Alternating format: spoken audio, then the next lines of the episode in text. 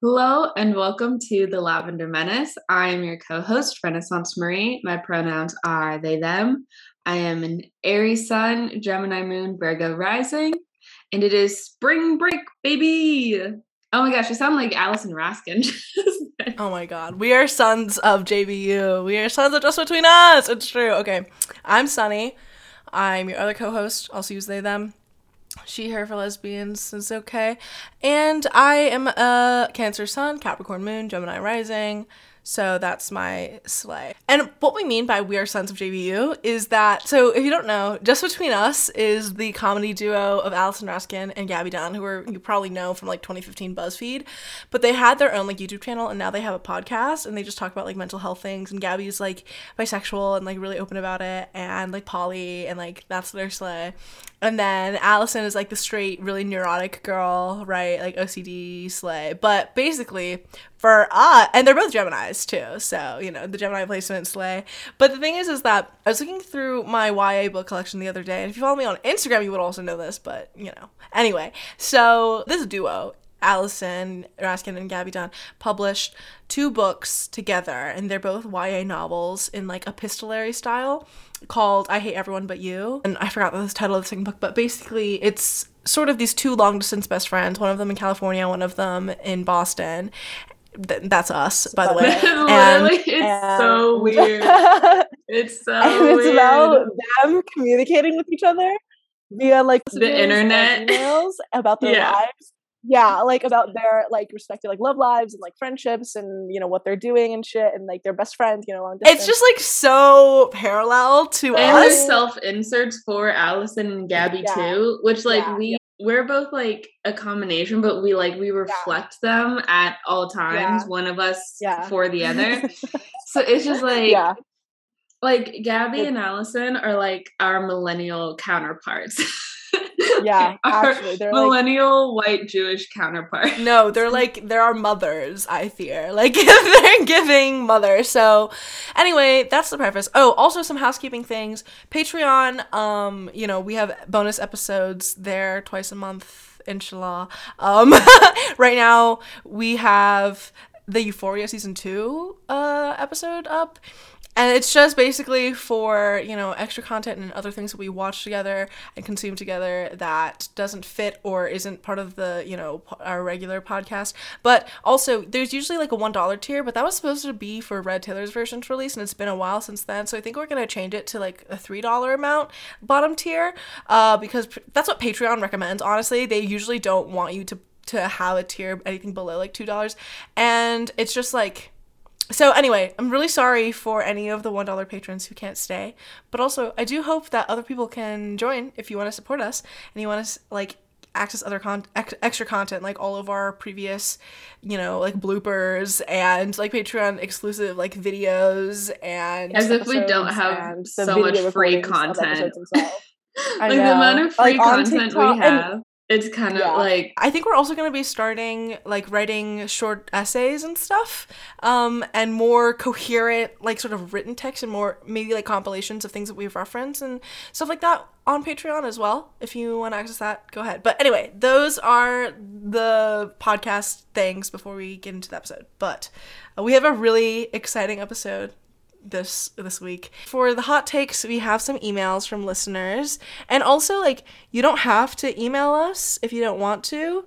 Like if you want to just submit a hot take, you can hit us up on any on any platform basically. But it is nice to get emails. Um so yeah, we have a few for for you guys that are somewhat that should be relevant. Uh, then we're gonna go into our shared media portion as we usually do. And this week we watched, we binge watched season one of Russian Doll, which was crazy and like really, really interesting. So we're going to talk about that. Yes. And then, of course, as usual, we, we will be recommending each other pieces of media at the end of the episode. So, um, let's get into it. Uh, which hot take? Should we do the one about the TikTok song? I was I was gonna ask if if we if that. Oh my god! Right. Okay. Because I feel like I really accidentally spearheaded that unintentionally, right. and I feel like it's only right that I I do some follow up, even though I don't want to. Well, I'm happy to do it on the podcast. I don't want to touch it again on TikTok. On fucking TikTok, yeah. It takes years off of my life. No, anytime we engage with TikTok discourse, it's very not slay. It's the opposite of slay for us. You know what I mean? It's it's like whatever it's called when you keep on doing something that you know will have a negative effect on you. like insanity.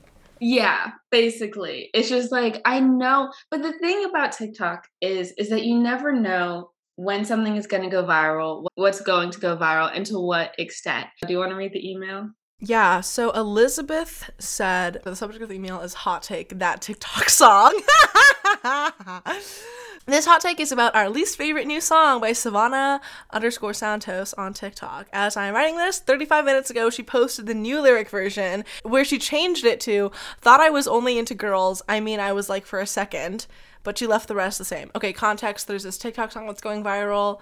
That's like, can we like leave I like a space too. to yeah. like edit it in so you can like edit in the audio? Should we play it on the on the trigger warning? Like we shouldn't subject our audiences to that. I feel like no one needs to hear this. Okay, but basically, true. we're being like, I'm not a full on raging lesbo. Yeah, that's that was the original. The original lyric yeah. had raging lesbo in it and she thought that it was fine and no one would yeah like what anyway so Elizabeth says, in the video, she said, it expresses my queerness. It doesn't have to express yours. And that, quote, that is the beautiful thing about art.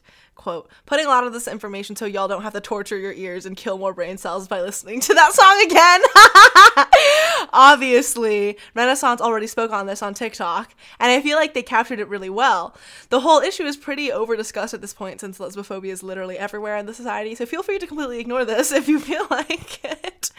However, I think I speak for more than one person when I say that the problems with that song cannot be fixed by a simple lyric change. It's the normalizing lesbophobia and the idea that we just need to find the right man and that being a lesbian is out because switching it up is what's hot about 2022. The changed lyric version is even more insidious than the original because apparently lesbophobia is fine as long as you don't use a slur. What the fuck? this song deeply disturbs me even without the slur because every day I have to listen to shit from my mom about how maybe I just haven't found the right man or you could still be bisexual or you haven't really tried men so you don't really know. Turns out coming out as a lesbian is is a lot harder than coming out as a bisexual. I used to uh, identify as bisexual, blame the comphet. I'm tired of people saying actively harmful lesbophobic things because it represents their own experience experience. Well, if it represents you so well, maybe you should just keep it to yourself. Sorry this is so long. I got a little carried away. Love the podcast and I hope you'll have a good day. Thank you so much, Elizabeth. And I'm sorry that your mom does that to you. It's very annoying to be an ex bisexual current lesbian. Like, we get the struggle, I fear. It's very not, it's not it, you know? But yeah, no, I think that all the points you made were it's exactly that and yeah well renaissance what did you say on tiktok for those of our listeners who don't who aren't on that hell app and who or who don't like you know follow you there. The first tiktok that i made was like just text over the video playing where I said like the uh-huh. listening to the song feels like when you swallow a chip the wrong way and it like hurts in your throat as you swallow it because she's talking to her mom in the song. It's a really weird song, but she's talking to her mom in the song and then she's like, "Oh, I'll marry a man to like make you happy because you're so upset that I'm gay or whatever. If you find a man who has like this trait, this trait, this trait." And then like the whole like punchline reveal of the song is like, "If you can find me a man who's like a woman, then I'll marry him." And it's just like ugh, the song like makes me uncomfortable, whatever. And then people were like, oh my gosh, yeah, it makes me uncomfortable.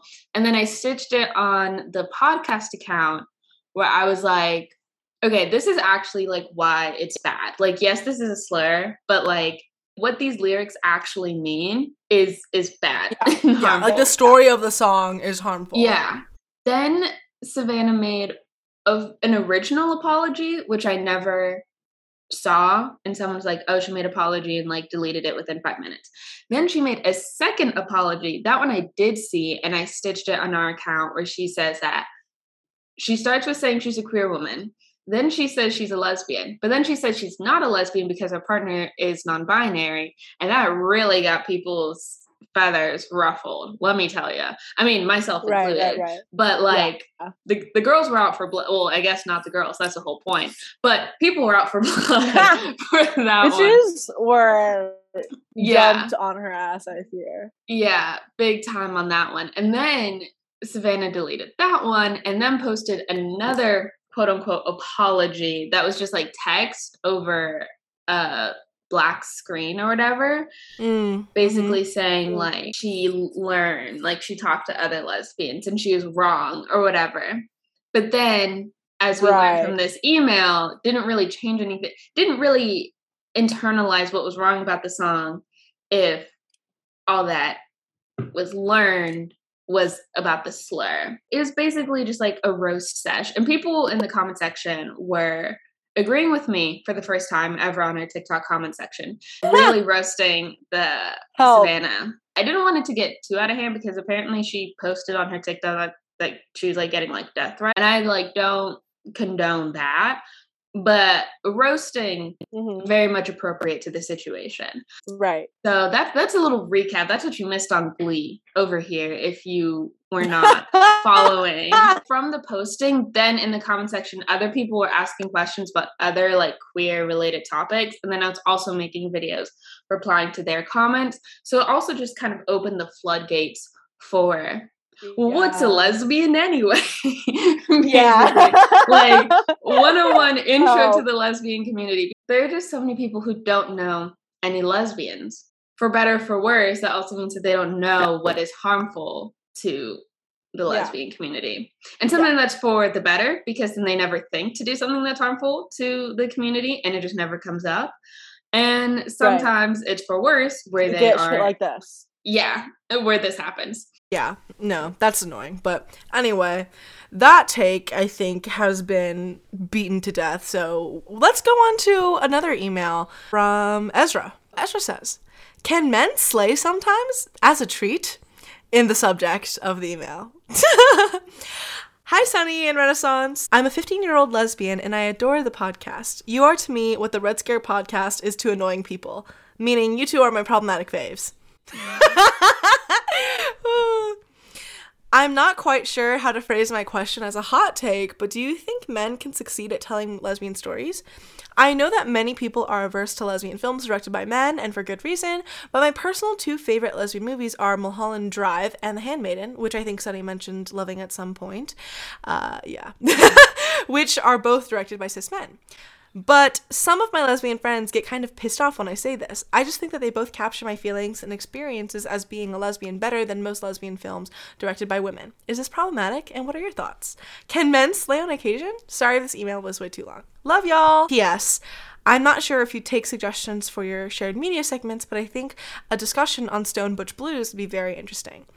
So, Thank you for the email, Ezra. Um, and with the Stone Butch Blues thing, I feel like it's such a heavy piece of text. Like it's such a heavy book, and it's such a seminal like queer theory thing.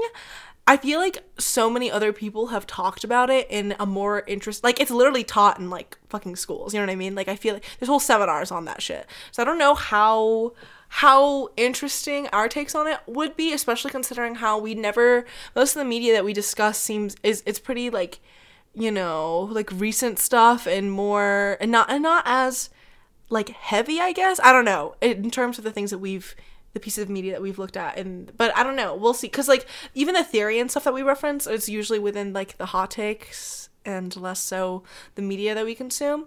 So I don't know I mean thank you for the recommendation. I've been hearing it since I was like 14, so you know. and you're 15, so that's kind of crazy. The fact that a 15 year old relates to Handmaiden and Mulholland Drive, like when I first read this email, I was like, baby, what is going on? I was 15 when I first watched The Handmaiden as well, so that I think this says a lot about society. Um, no. no, I'm not saying just like watching it, like that's fine, but both capture my feelings and experiences as being a lesbian. what, how, what, I have many questions. well, I probably shouldn't. You're 15. I'm not concerned with the lives of 15 year olds, but like, I hope you are safe and have a healthy sleep schedule. and, Right. Stay safe, kids. What yeah, do you so, think men can I mean, slay sometimes, Sunny? You know, I think like as a treat. Like, so this is the thing. Like, you know, your favorite movie is Disobedience, which is directed by a man, I'm pretty sure, but it's an adaptation of like a, a lesbian book. And The Handmaiden is also an adaptation of a lesbian book directed by a man. I don't know much about Mulholland Drive because I haven't seen it but like i think like there are i think anyone is capable of doing really meaningful and touching and a genuine portrayal of an experience. I think anyone can do that well. I, I mean, inter- like I don't think you have to be any particular identity to tell any particular mm-hmm. story. You know what I mean? Like I, I mean, I think in some ways it can be better or worse, but I think that this sort of, I mean, okay, so in the book community, there's this like hashtag own voices thing where it's like someone who's writing about someone who's black and a woman writing about a character who is black and a woman, like that type of thing, right? And how that is being like pushed a lot, especially in the marketing arena. Like people will be like, oh, this isn't hashtag own voices book or whatever. And the thing is, is that for me, it's like, like what I was saying, I think anyone who is a good storyteller can tell a good story. Like, that's the whole point. You know what I mean? Like you can someone who's a good writer and someone who's good at their craft can talk about the human condition. That's like what media and art is like supposed to be about. And there's some stuff that's like more deeply personal and more intimate and more reflective of like one's own experiences, like maybe like in poetry and stuff or in some, you know, like there's some mediums that are more conducive to that, but I think with like film and TV, it's so collaborative. Like you with productions and things that involve like literally hundreds of people to make and so many moving pieces, I think it is kind of a disservice to the other elements that are really necessary to creating like a movie to sort of attribute everything to a director and attach that movie to the director like specifically and particularly.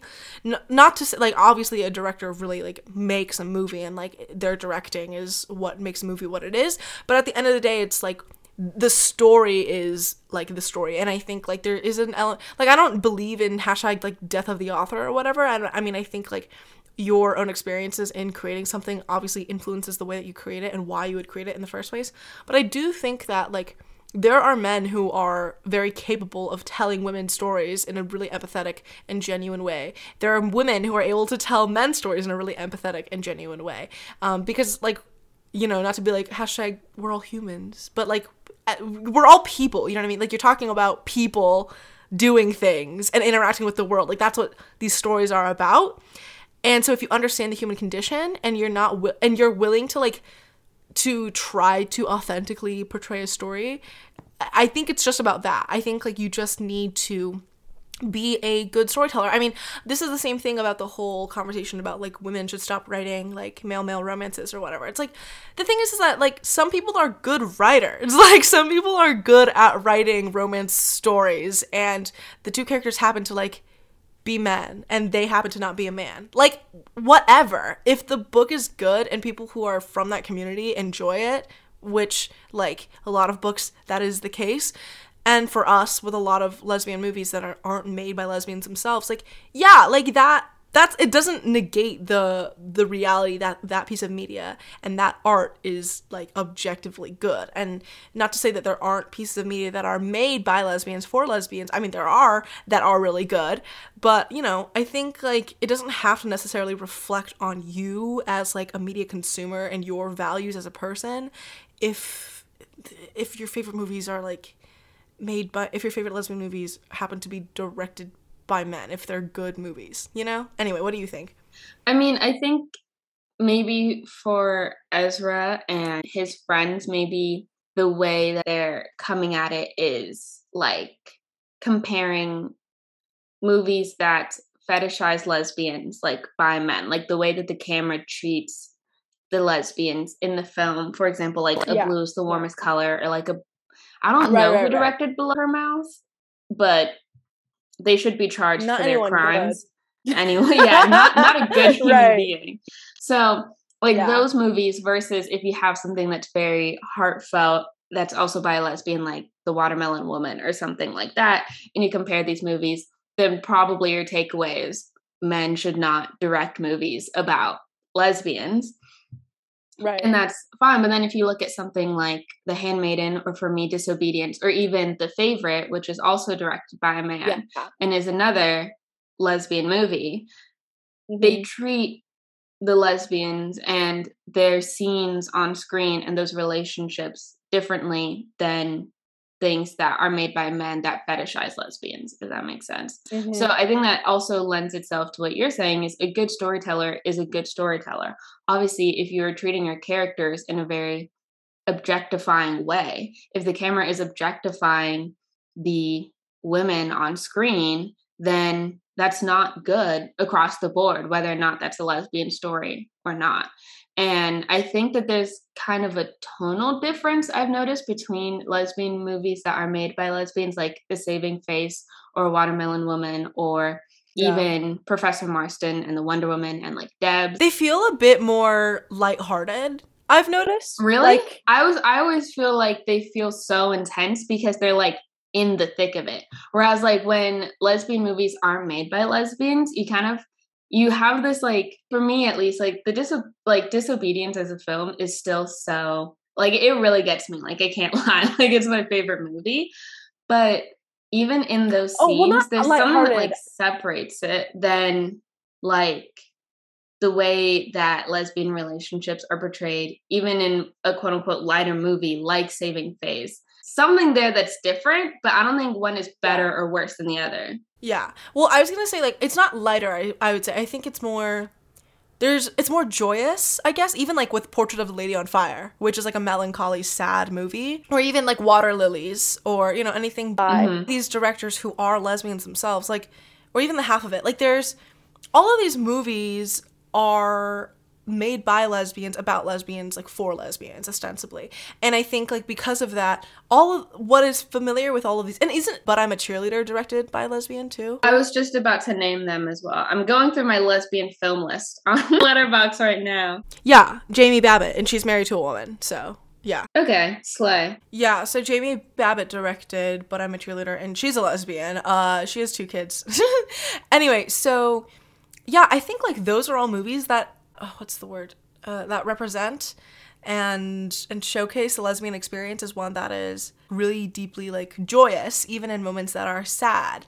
Like from you know saving face but i'm a cheerleader um like the portrait of a lady. Like it, the way that these movies portray like lesbian desire it feels like intimate or yeah well the watermelon woman like it feels intimate it feels very close and like real.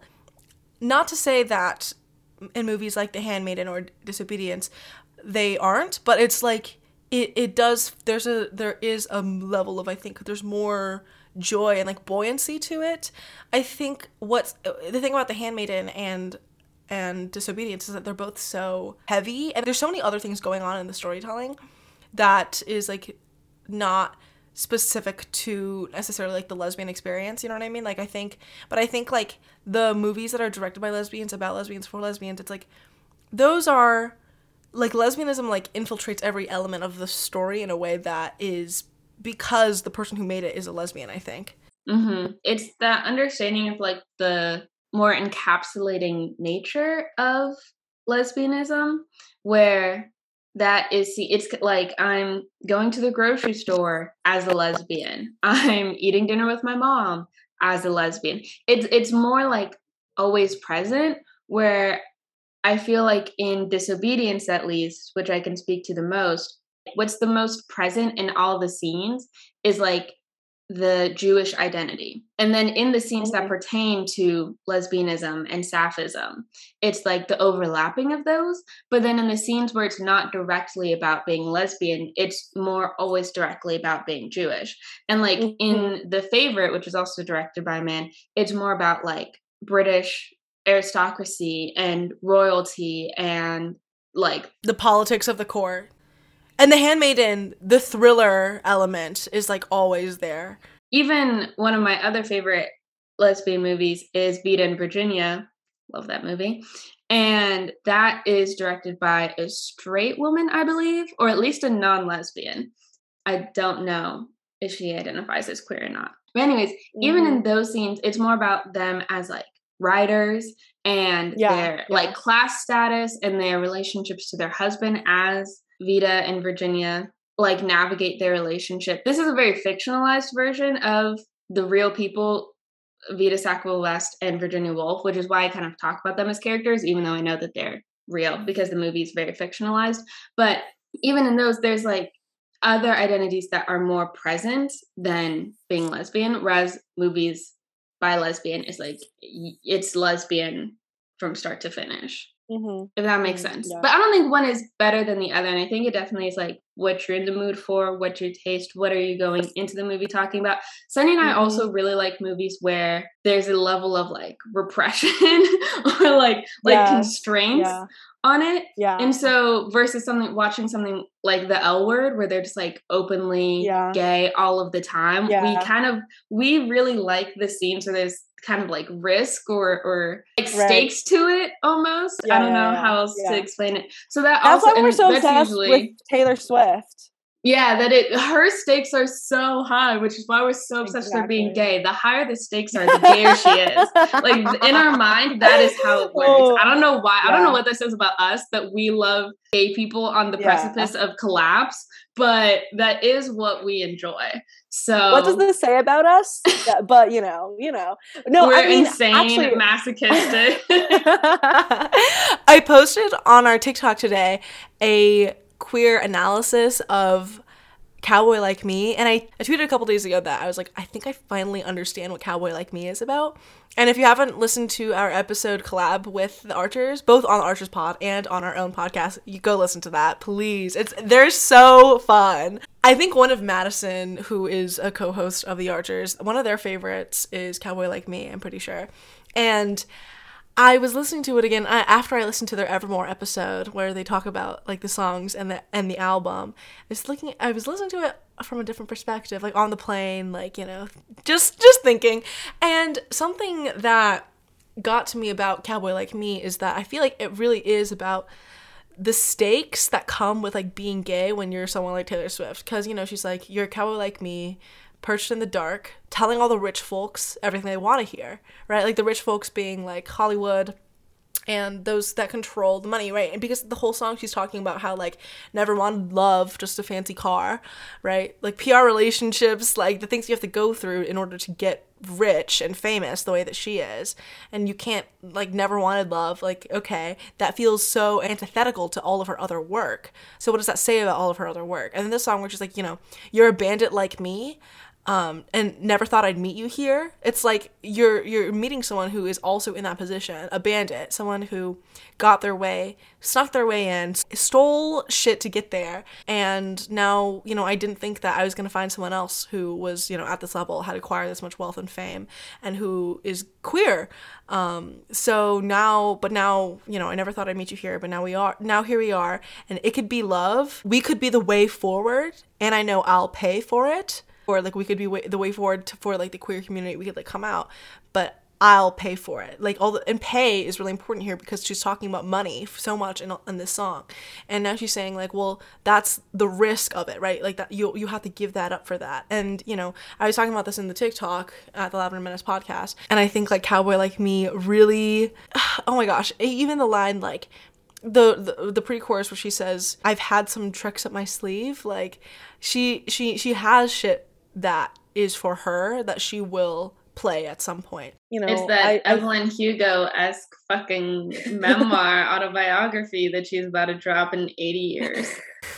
the bridge where it's like the skeletons in both our closets plotted hard to fuck this up, right? Like this closets first of all, and the skeletons mean like something that you hide, something that you've buried, something that's dead that is in your literal closet and they plotted hard to mess this up. Like the queerness being gay like could have it really could have gone bad. Messed this up like it could have my career like this shit could have gone to hell in many directions.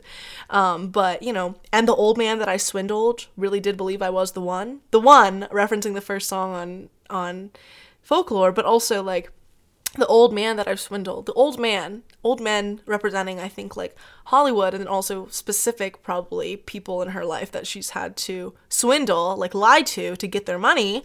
Um, really believed that you know she so this this could be talking about like bearding relationships and also just navigating the like Hollywood in general and talking about and the ladies lunching have their stories about when you pass through town and the ladies lunching she has a whole she has like on just playlists called like the ladies lunching and it's like a series of songs and stuff which I think is is so interesting and I I need to think about that more but like talking about like when you has have their stories about when you pass through town, but that was all before I locked it down. Like they had stories, they were talking shit, they were gossiping about like the gay allegations, but then I locked it down.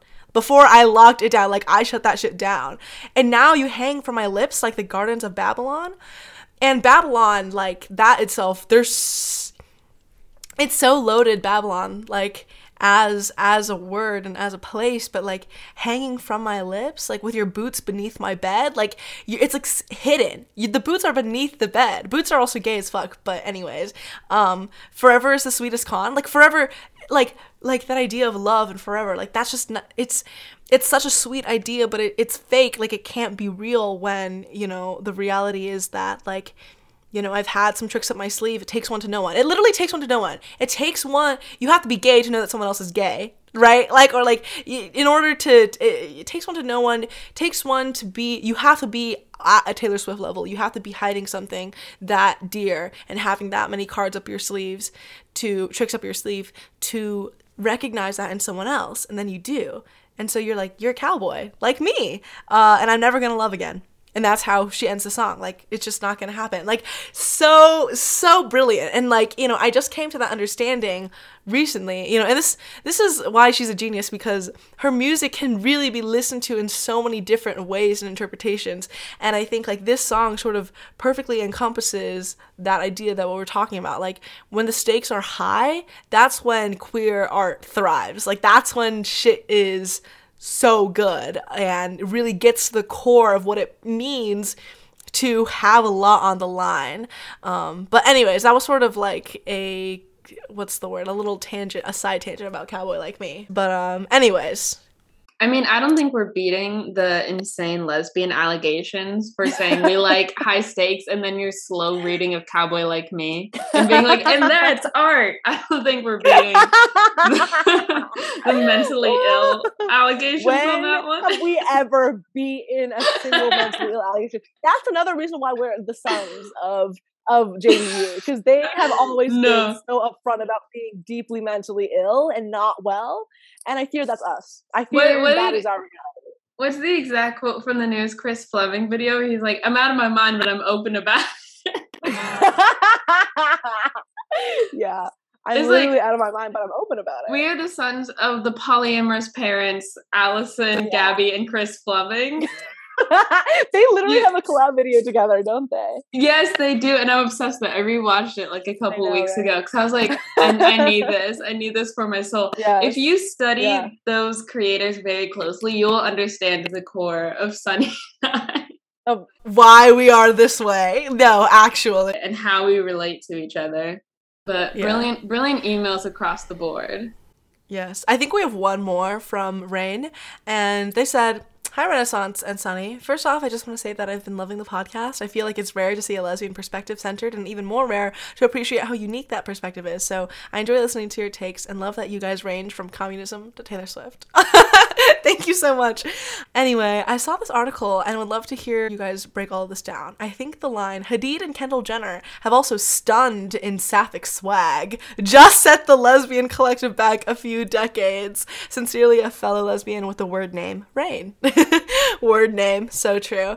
And uh, Rain linked us the March 15th New York Post article.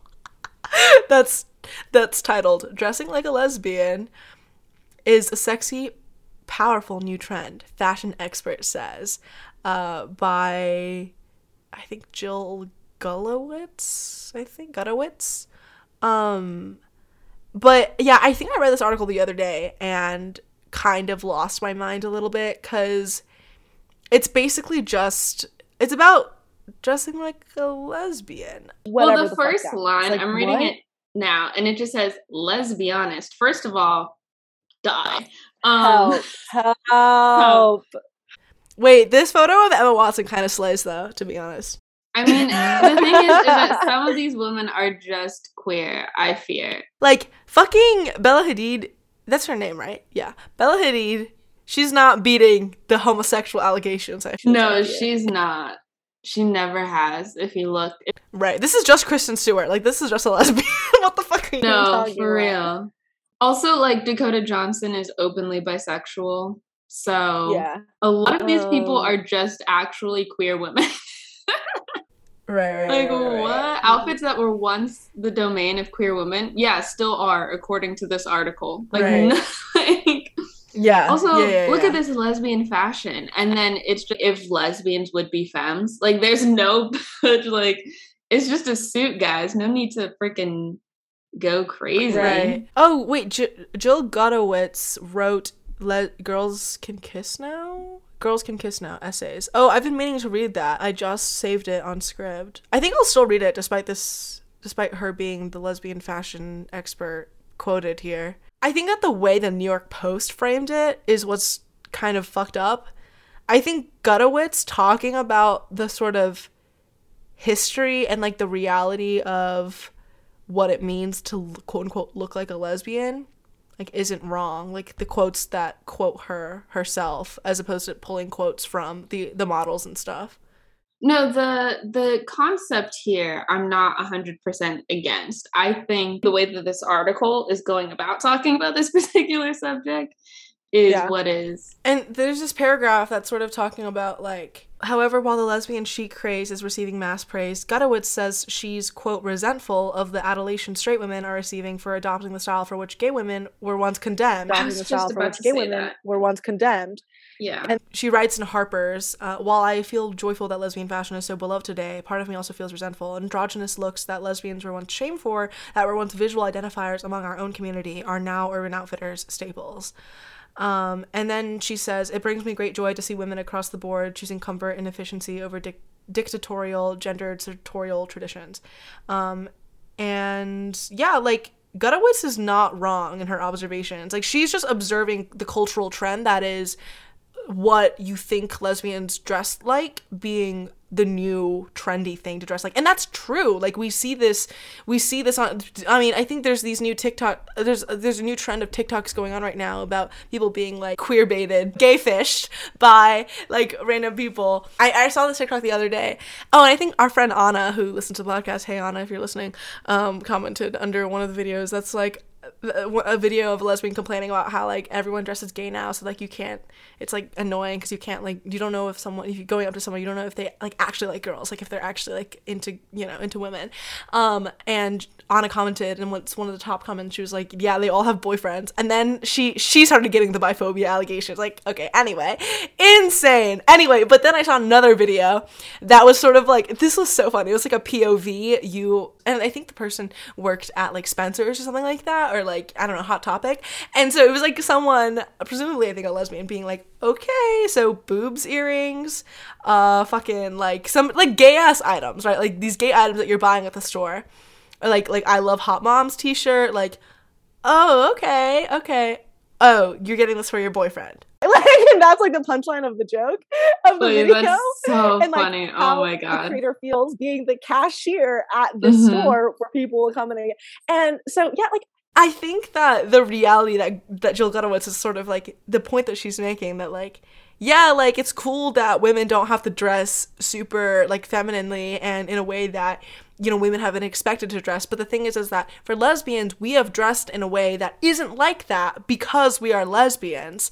Um, but now people sort of and i think this sort of like goes to there's a larger cultural issue and commentary here about how feminist iconography and language and rhetoric and vis yes and visuals will appropriate a lot of lesbian things. That's a really interesting dynamic especially because like early feminism was really really horrible to lesbians. Yes yes yes. Like like the second wave feminist movement was so yeah. i really why am i forgetting words? Ah um, exclusionary um, lesbophobic yeah, I mean, homophobic. Were, yeah I mean, that's where we get our name from, the Lavender Men. It's true. It's true, and it's also because um, Lavender Menace also has to do with the fact that like in DC, all of these government workers kept on losing their jobs because of gay allegations, and also for communist sympathy allegations during the mid twentieth century. So it was like part of McCarthyism, and it was like a whole thing called the Lavender Menace. Sunny and I had this exact conversation when yes. thinking of a name for the podcast. Yes, yes, and I know that there is there's obviously the okay our, our the previous hot take mentioned red scare which i've never listened to that podcast but like it has such a cultural sort of impact that i kind of and i've heard so many clips. The huh? podcast where one of the co-hosts was on succession and then they had an episode with yes. alex jones. Is that the podcast that i'm thinking of or is that the correct yeah, one? Yeah dasha yeah. It's dasha and anna i think or on wild. Yeah so those those girlies they run that podcast which is funny. And there's also a communist podcast called the red menace i think. So it's funny that we are also like Dang. but anyway we're to get like, back the coolest people um we are. i fear but we're for the for the indie bitches. Um no actually. like the actual indie bitches. Right but right. to get back to this fashion article i think tying in feminism i was thinking like the idea of like a woman wearing a suit people like see it as like a descent of feminism but a woman wearing a suit used to be a sign of gender nonconformity and now it's yeah. pretty normal and so normal. looking at women wearing pants and but like particularly suits and particularly in the public eye like they used to be like a really big deal like marlene mm-hmm, dietrich mm-hmm. level of nonconformity and but the thing is, is that we live in a society that has now progressively moved more and more towards a masculine aesthetic as the default. You know what I mean? There's and that's what androgyny ultimately comes down to, right? Like it's it's fundamentally a masculine aesthetic. But anyway. The flip side of what I was gonna say is about how Gutowitz says it brings me great joy to see women across the board choosing comfort and efficiency over dictatorial gendered traditions which you know agree heavy agree but also as a femme like and i mean like I'm a lesbian femme, the process of like getting ready, dolled up, wearing a dress or an outfit that may not be the most conducive yeah. for what you have to do that day, and the hyper femininity that, that comes with being a femme, culture. that is a part of lesbian culture. And so this idea that yeah. wearing quite practical boots, which is shown in the mm-hmm. picture of that Bella Hadid is wearing, in opposed to like mm-hmm wearing something that might be considered quote unquote more fashionable or like high heels mm. or whatever that you'd expect from a model it's like saying that that's like lesbian well like actually something that's very very high feminine and elaborate is also mm-hmm. a very lesbian way to dress but none of these photos are depicting that they're all just depicting women in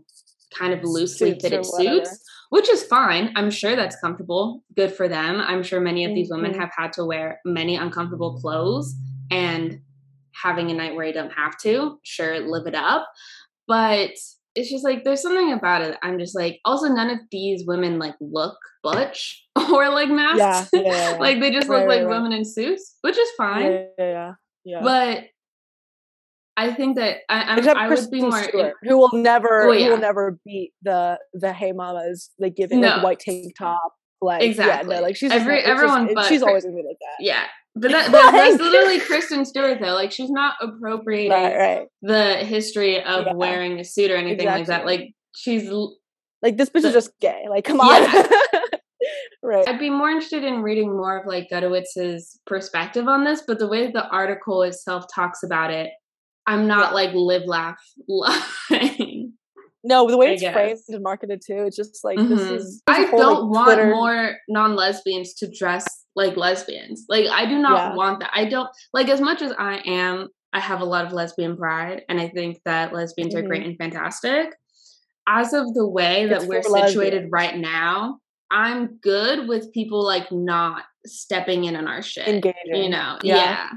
Yeah. No, and I think like even the sort of there was like a TikTok sound about like, oh, I dress like a lesbian, but I have a boyfriend or whatever. That was a thing like maybe like six months ago or something it's just like shit like that that's just like are you guys not bored and like sick and tired of yourselves inserting us into every conversation inserting us into any descriptor like it just feels i don't know it's like you're being a little this this is a little cringe for you. Like just let lesbians be lesbians and let women wear the clothes that they want to wear yeah. without that being indicative of whether or not they participate they are a lesbian or anything like it's just there's just a way to go about wearing a suit as a lesbian and way of mm-hmm. going about wearing a suit if you're just a woman who wears a suit and the same thing mm-hmm. with dressing very femininely which i mm-hmm. get into when i talk about when i start talking about the marvelous mrs maisel because that show's making me very mm-hmm. upset right now which i keep talking about on my personal tiktok but like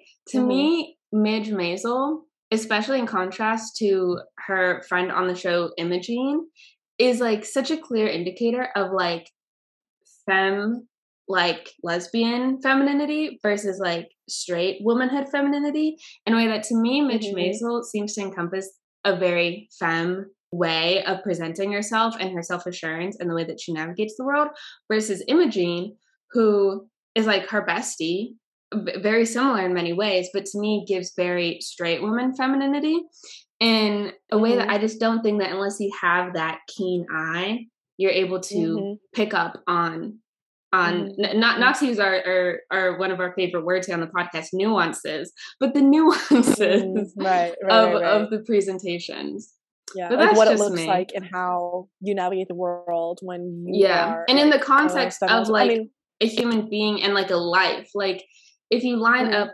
lesbians wearing suits female celebrities wearing suits all across the board to the eye yes but there are ways mm-hmm. that this is contextualized in their lives mm-hmm. and there's a person that makes these differences which is why kristen stewart being in this mm-hmm. article doesn't seem like right because like she's just a queer woman in a suit she's just a lesbian in mm-hmm. a suit like we know this about mm-hmm. her so it doesn't make sense for this to be a sign of changing fashion when regardless of yeah. time period this is probably something that she would have worn anyway because yeah that's what queer women have always dressed or you know there is that history already before it was yeah. popular or a trend but anyways yeah, I digress. It kind of reminds me how in Last Night at the Telegraph Club, which we discussed in a previous episode this season, like there is that like femme butch dynamic, and we see how our main character, who is femme, and her relationship to like femininity and her appreciation for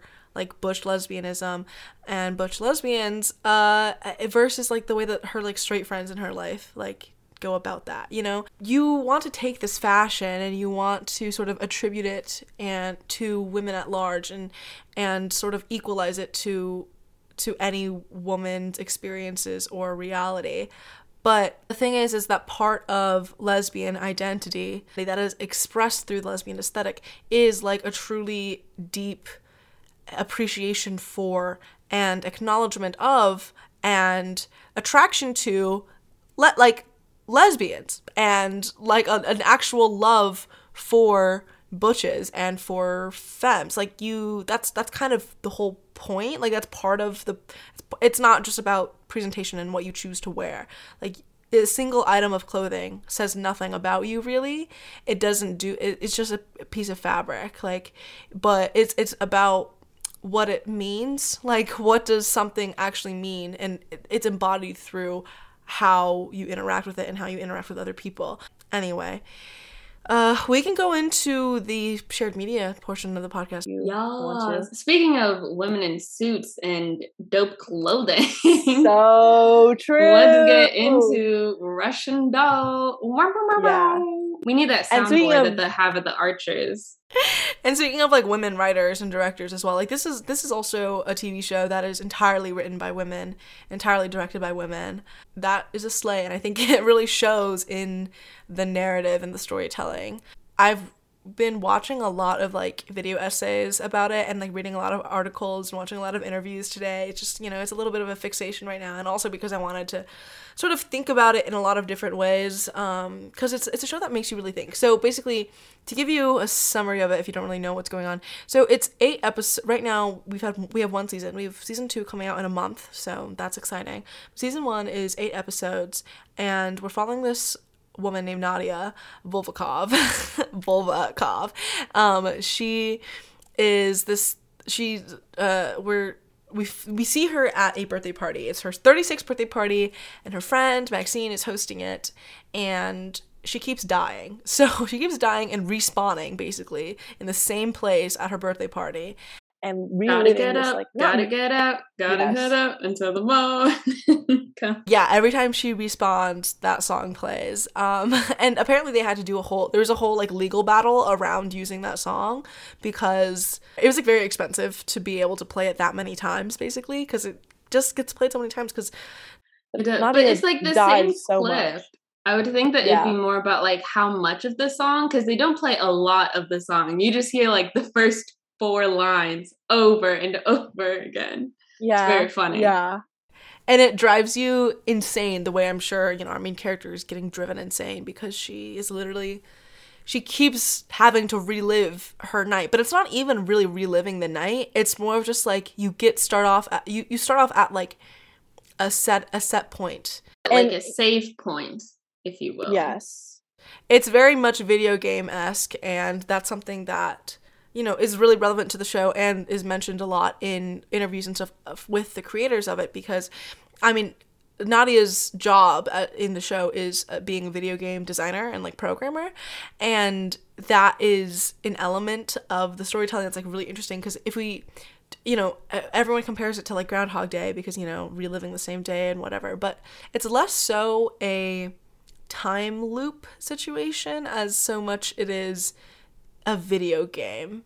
Because in an actual time loop like and you if everything was reset back to a certain period in time you yourself would not remember that. You know what i mean? Like if we actually move back to three days ago, I would not know what I experienced because three days ago I didn't have these experiences. So it's more of like when you're playing a video game and every time you die, you respawn in the same spot, but you know what happened that caused your death and you know everything that happened that led up to it, and you keep trying to beat that level basically. And that's sort of another thing that is talked about a lot. And you know, it's called Russian Doll despite it not really seeming, it doesn't really reference any actual physical thing in the series that is like really relevant, you know? It's more about the fact that like obviously Russian dolls has this idea of like you know peeling back layers and then also this like mother daughter relationship and un and unfolding the uh, outer layers of oneself to get into the core of it. Like you know those are thematically really relevant to the show. But anyway what did you think renaissance?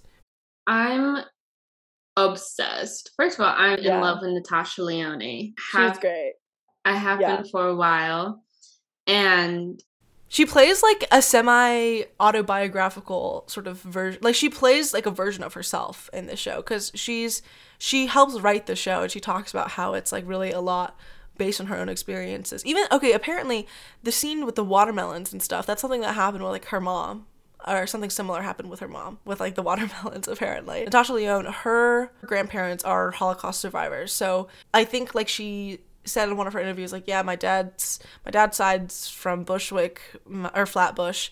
My mom's side's from auschwitz is something that she would say. This show is very jewish and it's very feminist and it's really heart-wrenching but it's really funny. I really appreciate I feel like this is a character where Natasha was really able to lean into her own like physicality. Like I feel like we see yes. a lot of her in the character, like the way that she speaks, yeah. her accent, the way that her body moves, the way that she delivers the mm-hmm. lines, her kind of like mm-hmm.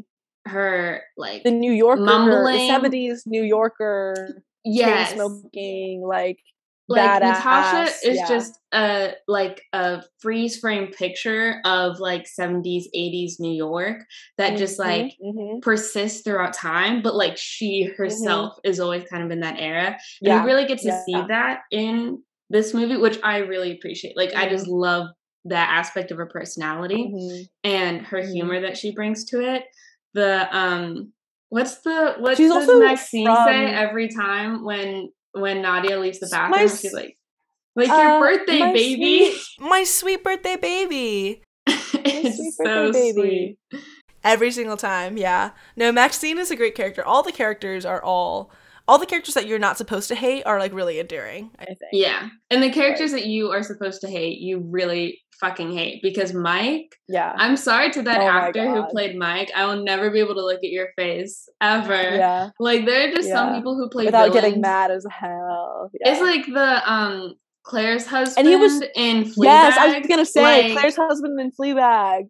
Some um, some of these dudes just have aggressively punchable faces. Like, like it's bad. Like Lin Manuel Miranda is one of them. Like I just will never help. like oh Mike is like. I mean, it's so perfectly casted because if you accidentally oh, yeah. liked Mike, it would ruin the, the entire right, right, right. show. In the same way that if you accidentally liked Claire's husband, it would also yeah. ruin the entire show. Right, so right, But it's like, successful it's just not written way. or acted in a way that th- these characters would be in any way remotely sort of likable. Like they're just they're just so bad and so With gross on every level. Being said, Alan, who is a male character, who is likable, mm-hmm. is also crazy because the way in yeah. the last episode yeah. he goes about, I don't want to spoil it, but the way that he goes about the last episode is the most roundabout ridiculous way to kind of about that situation. But it's so accurate to like his personality. Like I get it. Right. It would have been out of he character for him to do it. Else. Yeah, yeah. He, he, it wouldn't make sense for him to have done it about it any other way. But it's just anyways, it's wild. Now, as a media consumer, as someone who really, I think that I consume, especially television, television is really my medium. Television and film is really where I get to shine in a way that for you, it's like books and literature.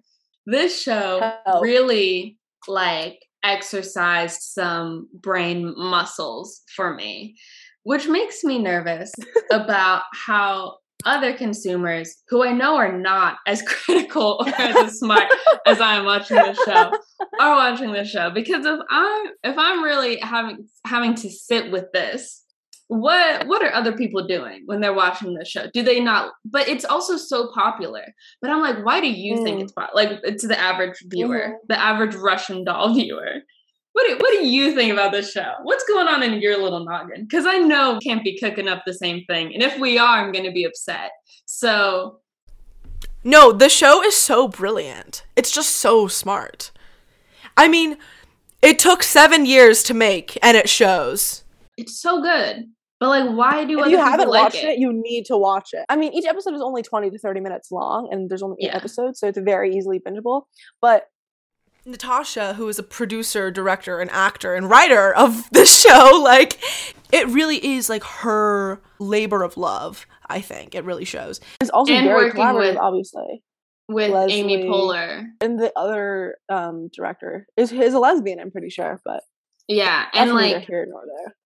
Amy Poehler is such a good writer and is also very, very much known for her comedy but I feel like because of her like sitcom background and her improv background and SNL background, we haven't seen that much like I don't want to say like intelligent com- but something that like really that makes you think. Yeah. And I feel like this just whatever the chemistry they have in a writer's room or whoever they're working with together yeah, just really, really Wait, Jamie Babbitt helped direct this too. Oh, from but I'm a cheerleader. That makes so much sense. Yeah, she which Natasha she helped directed as well. Start. Oh, yeah. amazing. Leslye is also a lesbian and she's also one of the head writers and I think uh, or head director. But she was in an interview with her. She was talking about how like in the last episode of Russian Doll, Natasha has also referenced these other movies that these esoteric movies that have like kind of curtain call esque ending that this season does. But um Leslye sort of talks about how in her writing and in what in the shows and the stuff that she creates, what she wants to give the viewer is a sense of completion, but also with like more questions. Like you have to leave with more questions than you came with, and they have to make you think about the way that you like. She really wants you to think about the way that you interact with the world and other people. You and she wants the show to haunt you. And I think the video essay that I sent Renaissance that Renaissance hasn't watched, but that I watched on 1.5 times speed today. Uh, it's 45 minutes long, guys. I'm not a bad friend. It was just very long. no, okay, it's not even that long by like by video essay standard. Well, no, I've watched longer ones. Like three hours long. I just haven't. I know I'm currently in the trenches of this iCarly Victorious video essay series Jesus that's going Christ. on on YouTube. Oh it's very God. popular. 45 minutes isn't that long, but I'm saying in in preparation. I just haven't had the time to squeeze it in. Yeah. No, and I've been reading so many articles and stuff that I'm I've just this is how you know I'm into something when I'm doing all this research and looking at how other people have been interpreting it and people who are smarter than me and people who don't seem to be as smart as me. That's what inspired the tweet that I made that was like me and Renaissance are like such cunts because like we literally take no one's opinion seriously except for each other's. Like and it's true. Like as soon as we finish like there's so many videos on YouTube that are like Russian doll ending explained. And the video essay that I sent you, that's called, I think, The Haunting in Russian Doll or something. How there are so many videos like that on YouTube. Um, and she sort of, you know, she references that in her own like video essay as well, which I think was like actually really insightful and talks about the feminist and Jewish themes and also like trauma and whatever. Because ultimately the show is like about like trauma and like mental health and like what it means to like be a person and exist in a world with other people. I mean, every good show is about that, you know, but like this show is really about that in a way that it really just hits it the like nail on the head. I feel like it just it does it in a way that only science fiction storytelling can do. You know what I mean? Like cuz there's so much there's a technical metaphysical and metaphorical element to every layer of the storytelling that I was looking up like recursive functions today to try to understand what was going on. Like i was i was literally like thinking about because it's so and this is why i love science fiction as a genre in any in any medium so much because uh, there's so much to play with when you think about humans relationships to human relationships to to time and to language and to like in this way that feels it, it it's just so it's so technically brilliant but also so brilliant period. Um I, I i just think the show is really like a masterclass in storytelling. There's really nothing out like it. I don't watch that much tv but i just mean like in general media in general i really don't think there is stuff out there that that tackles all the things that Russian Doll does as brilliantly as Russian Doll does in such a short amount of time. And everything down to like the production design, like the costumes, the sets. Oh my god, the sets. So beautiful. Like so the apartments. Good. Those apart- are, I was just about to say those apartments are Right.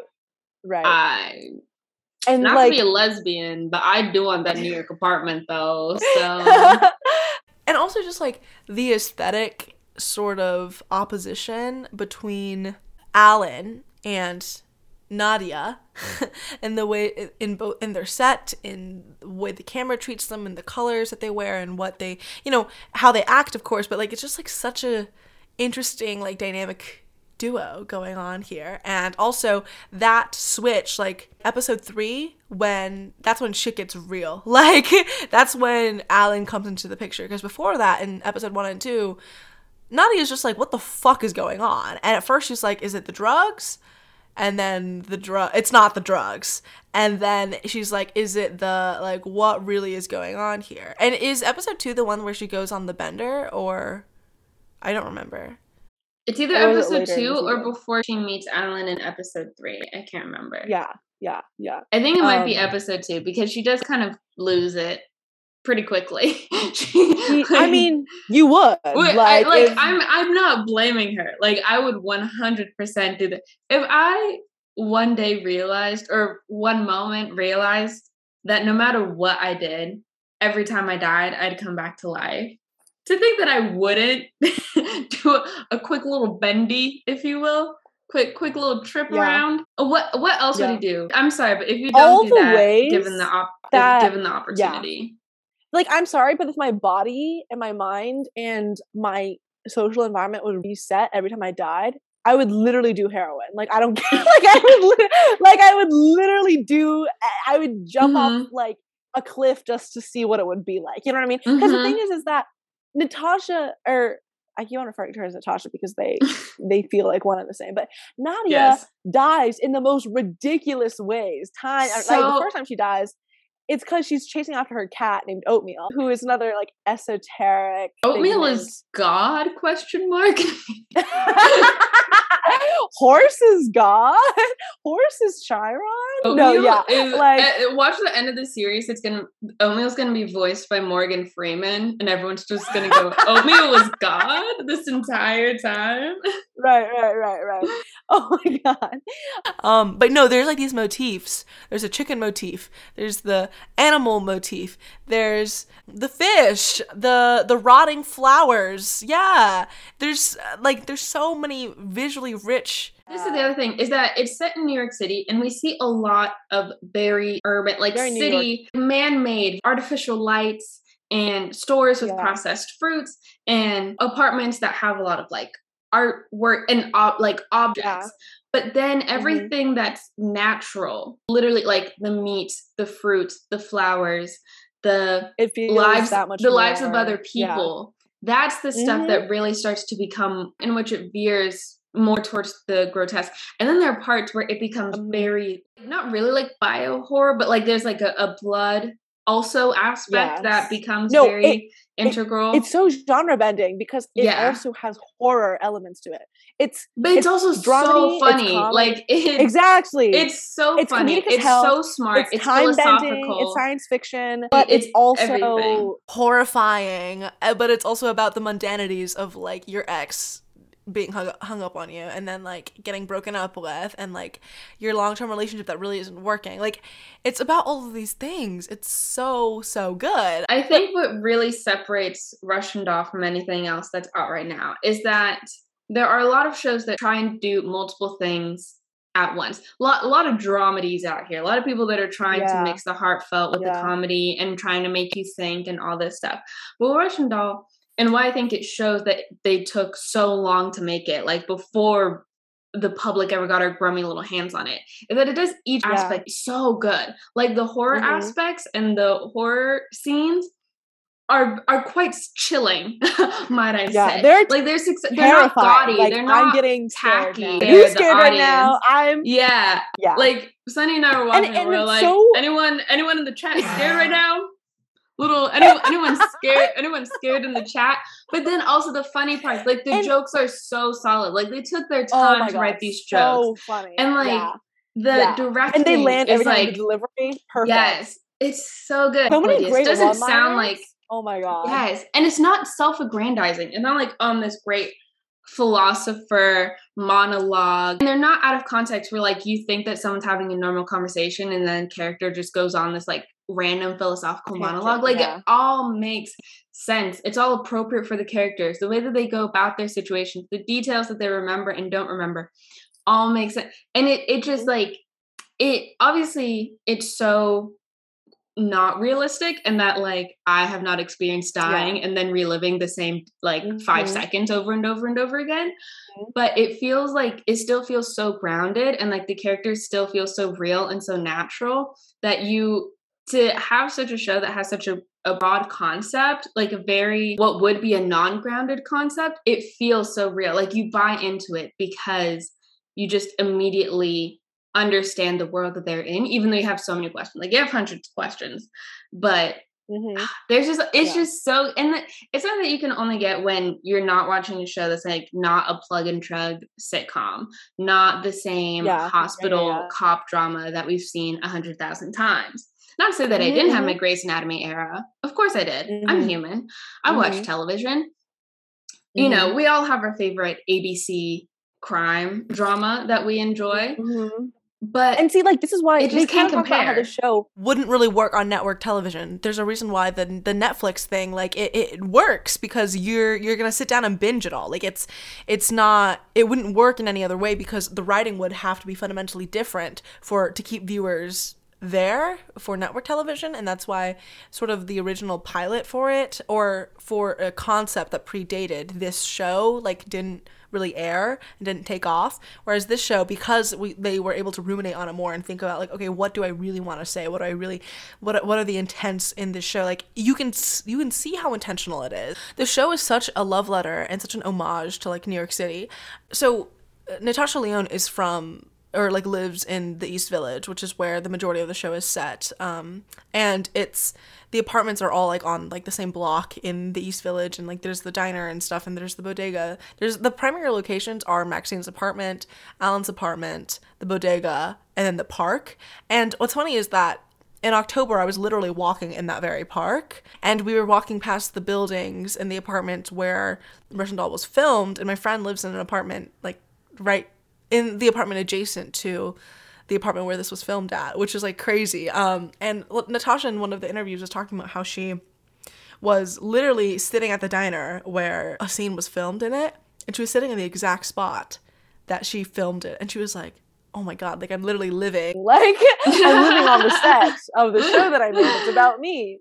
Um, oh my god! And I just thought that was really interesting. I mean, I also think like looking at it now, the creators of the show, like a lot of these people, or two out of the five directors being listed here, are lesbians. Um, and I think like even though the show isn't doesn't have like a lesbian narrative arc that like is really prominent, it still feels like a lesbian show because of well obviously the side characters are like gay definitely i was gonna say i was yeah. in the first episode Lizzie, yeah i mean it's a gay show but also like it kind of shows how like i think lesbians can understand the way that like women relate to each other and also the way that women relate to people in general and the way that women are like the the condition of womanhood which uh, the show is also very much about um, in a way that's like so particular and smart and interesting and the sort of like how trauma and generational trauma uh, works and operates. Like i think like the show is so incisive on those levels because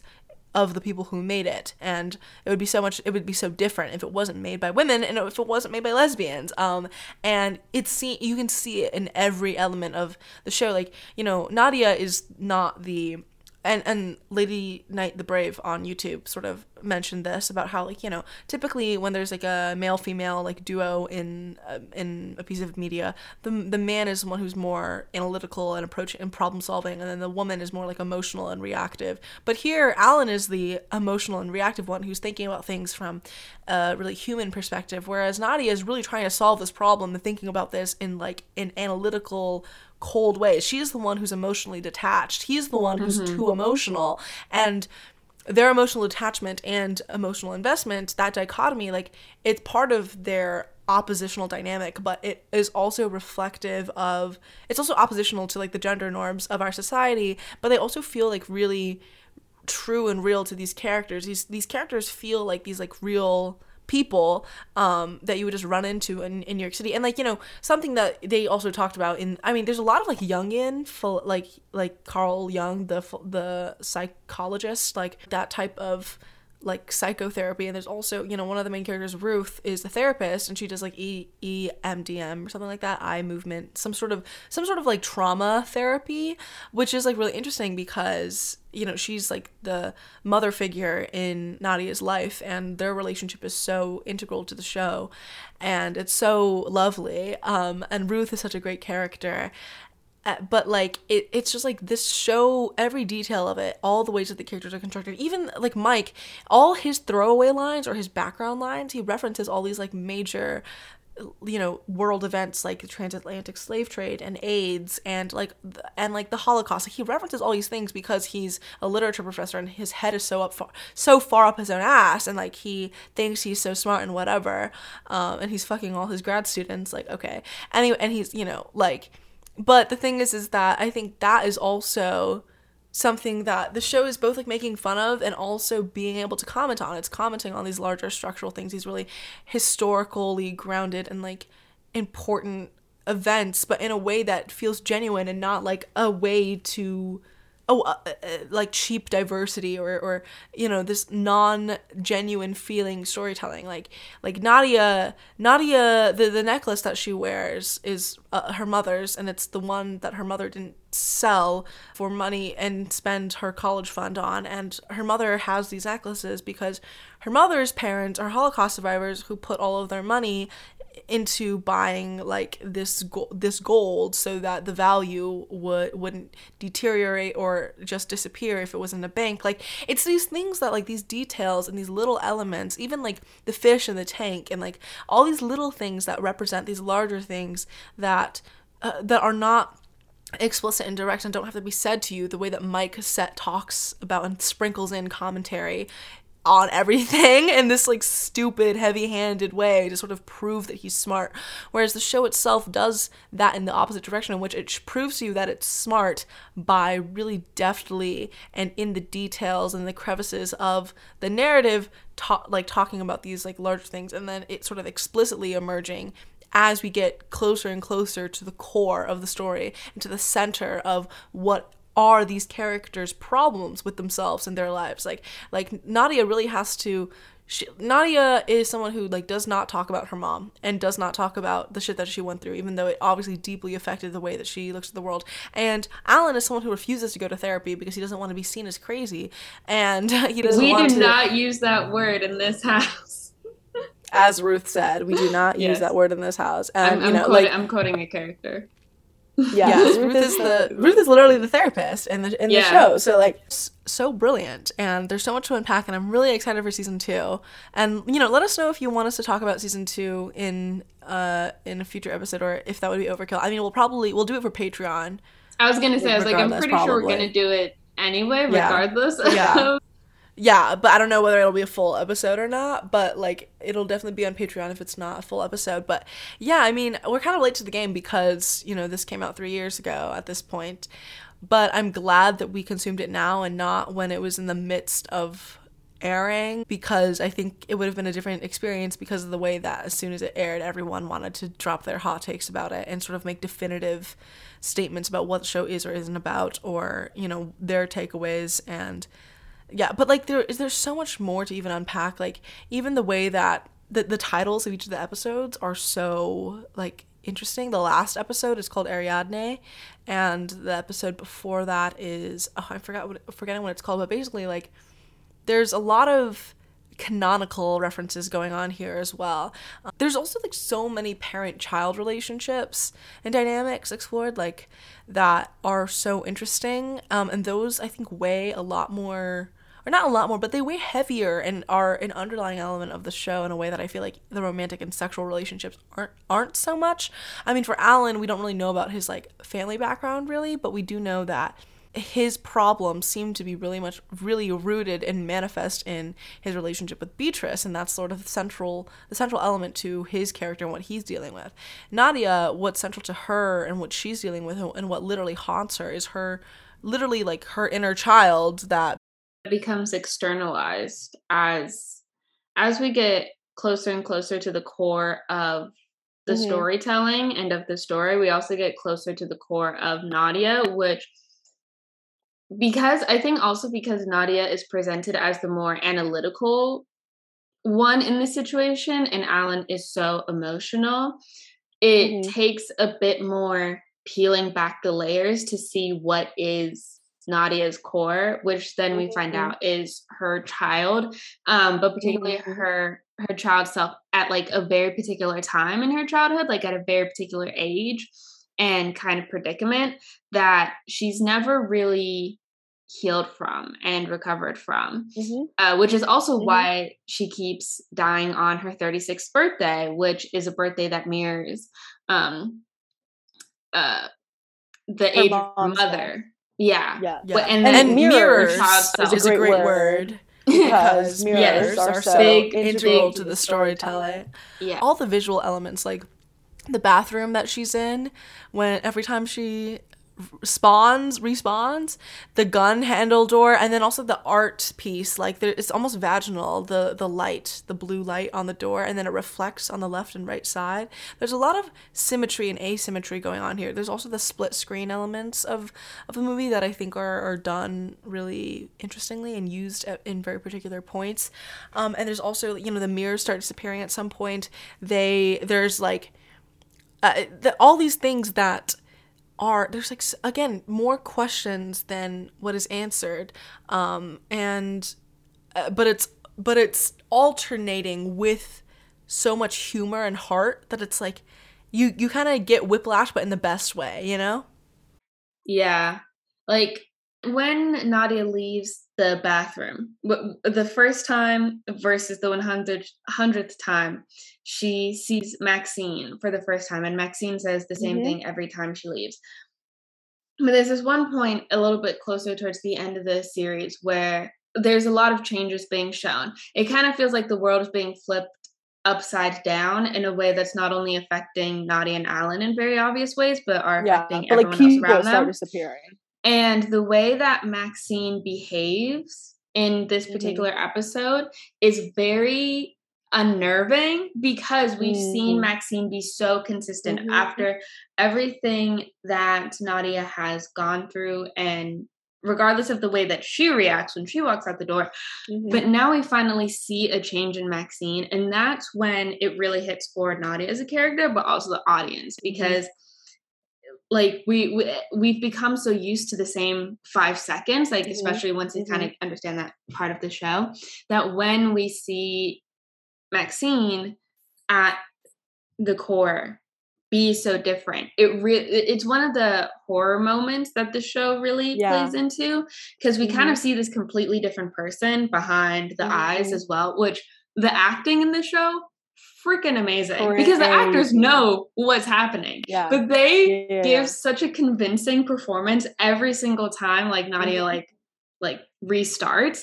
It's so mm-hmm. wild. Like the mm-hmm. talent on the show is actually like is it's yeah. off the charts the cast is also insane. Like all the different people involved, it's like y'all really like and it's not even just the big names of and the people that you're familiar with from other shows. It's also just people that you haven't really seen before that are like just so good. Like, whoa. Do you have I mean, I feel like there's so much else to say about Russian Doll, but at this particular moment in time for this episode, do you have any other thoughts on Russian Doll?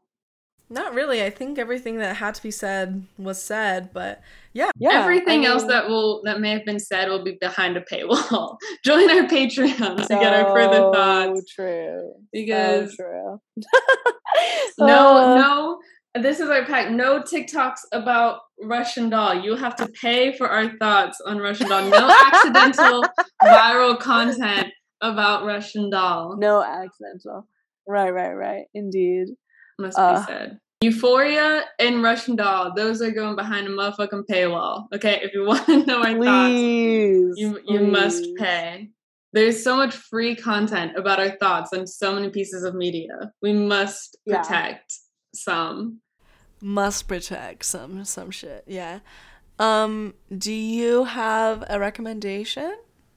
I do, but I'm not sure if you watched it before. So if you have, let me know. My first recommendation is have you ever seen Nanette, the stand up comedy special by no. Hannah Gadsby? Who's it by? Oh, no, no, no, no. People have talked about have Hannah you... Gadsby a lot, though. Yes. So Nanette is her first special that's on Netflix. She has two specials. Mm. Um, and then she has some they came out like I think in the early 2010s, I want to say. It was like really, mm-hmm. really popular when it first came out, which mm-hmm. was in 2018. And it's 69 minutes, like about an hour of stand up. But it's not really stand up and it's so brilliant and genius. And uh, mm-hmm. it's also like hysterical. But yeah, her, she, um, Hannah Gadsby is a lesbian and she mm-hmm. grew up in Tasmania, which is an island off of Australia.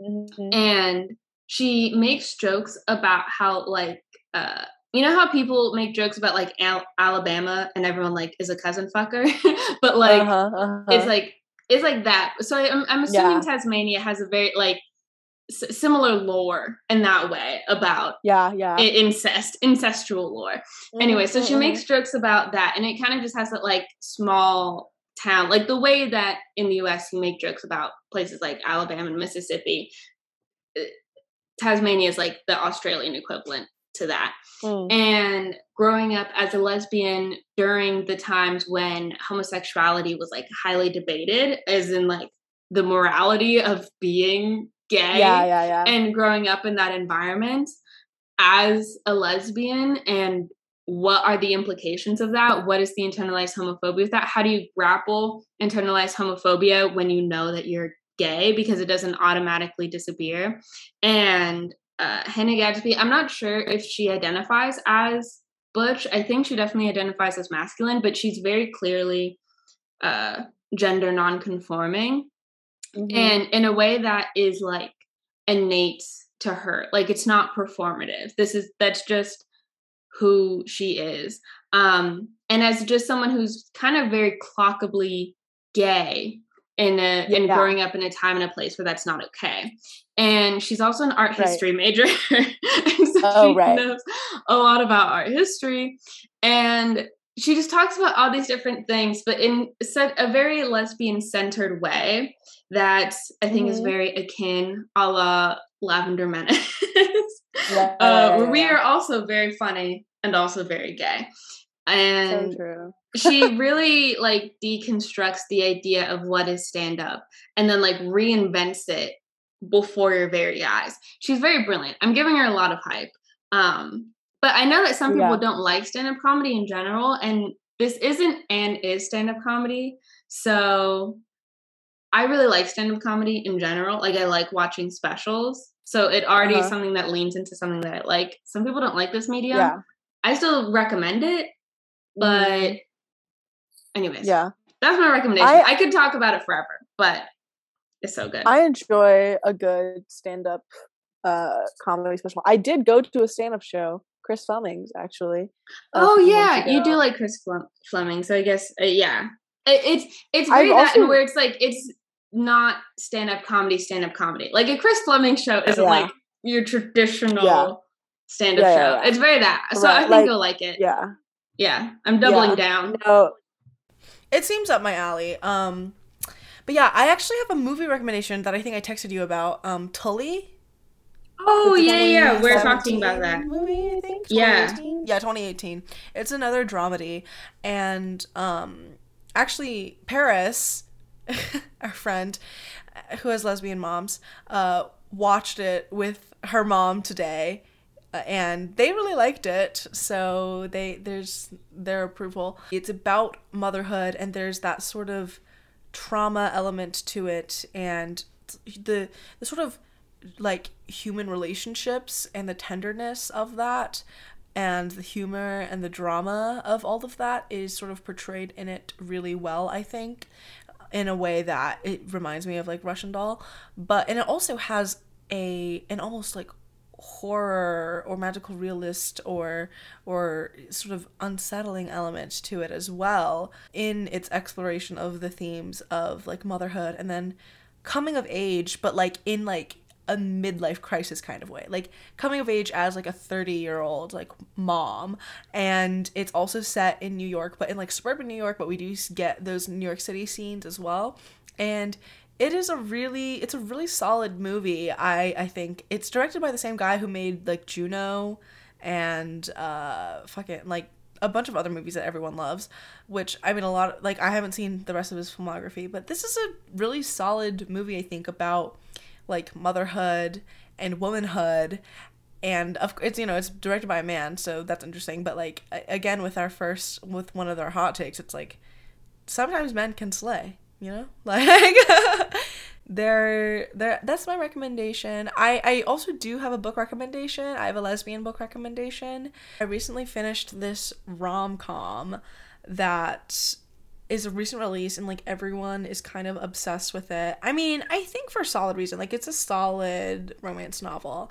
It's called Delilah Green Doesn't Care by Ashley Herring Blake. I've read Ashley Herring Blake's book Ivy Aberdeen's Letter to the World, I think, which is like a middle grade novel, but this is an adult romance lesbian novel with a bisexual single mom who is like kind of curvy and has bangs named Claire and a lesbian, tatted, skinny photographer named Delilah.